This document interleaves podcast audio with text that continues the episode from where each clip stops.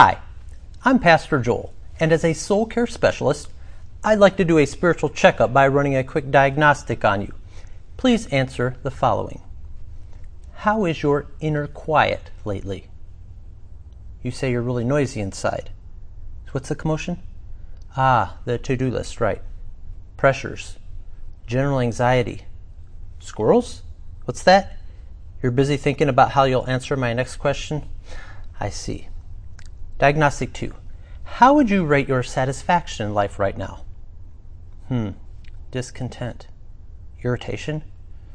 Regret. You don't say. What's that? Longings? Fears?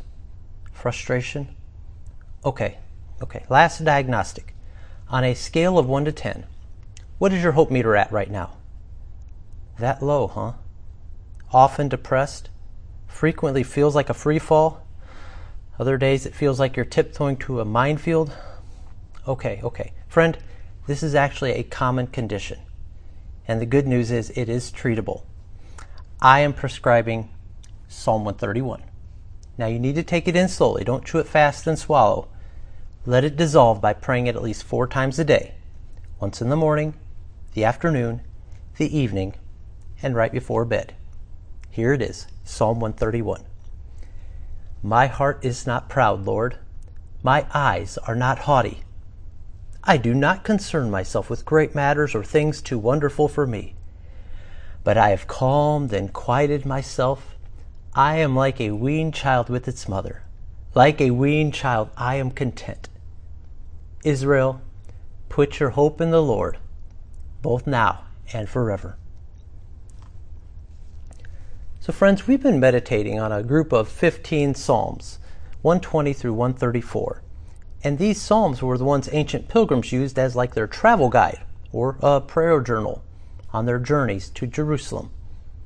And the Lord preserved this prayer journal for 21st century believers who likewise are on a lifelong journey to glory to provide them with spiritual help in times of need.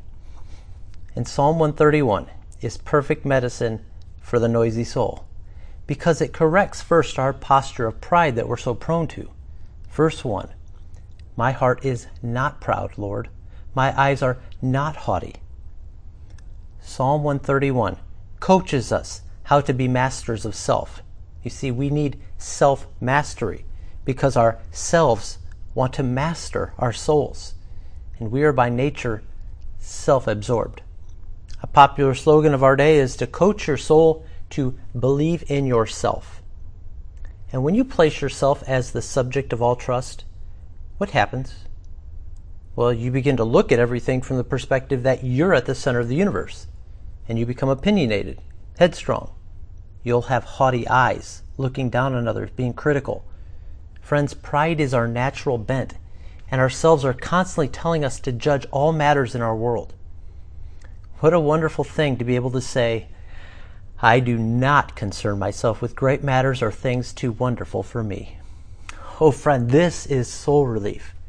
You see, we live in a time when you have access to the entire globe. You can witness the horrors of Ukraine, plagues and famines in Africa, just about every shooting that happens in our nation in real time. With social media, we can take up the posture of omnipresence, being everywhere at once. Add to that our access of, to infinite information that enables the proud self to take up the posture of omniscience, being all knowing, having all the solutions to all the world's problems. And this blend of toxins leaves us like Alice in Wonderland, disoriented because we're either too big or we end up feeling too small because we see our lack of control. Friend, leave such wonderful concerns to Jesus only He is big enough to take the burden of the whole world on His shoulders. That's why verse 2 is so helpful to us. It shrinks us down to proper size, and it trains us to be satisfied. I have calmed and quieted my soul like a weaned child with its mother. This verse calls you to see your soul as a weaned baby sitting on a lap, not a cranky, fussy baby it's an unweaned child who sees the car that they don't have, the success they missed out on, the raise denied them, the health, the vacation, the career they see others have, and there's this constant craving. Psalm 131 coaches our souls to be weaned. Sure, our inner tummies may grumble, but we have trained ourselves to be content. Consider the picture. We're sitting in the lap of the one who gave us life, who nurtured us thus far in our journey, and promises to care for us all our days and bring us into glory. And verse 3 is actually the cure. We are called to put our hope in the Lord for all of our days. The cure for our soul's craving is not found in self mastery of self, it's found in the Savior's mastery of ourselves. By allowing Jesus to rescue us as we learn to place our hope in the promises of His Word. Friends, the good news is Christians are the only people in the world with the cure to hopelessness. We don't have to place our hope in ourselves. If I'm hoping in me, I have a thousand reasons to be anxious right now, and I can never have lasting inner peace.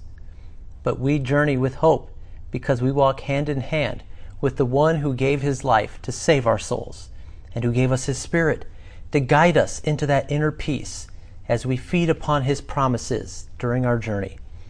This journey to an eternal weight of glory, my friend, that is far more than all you can ask for or imagine.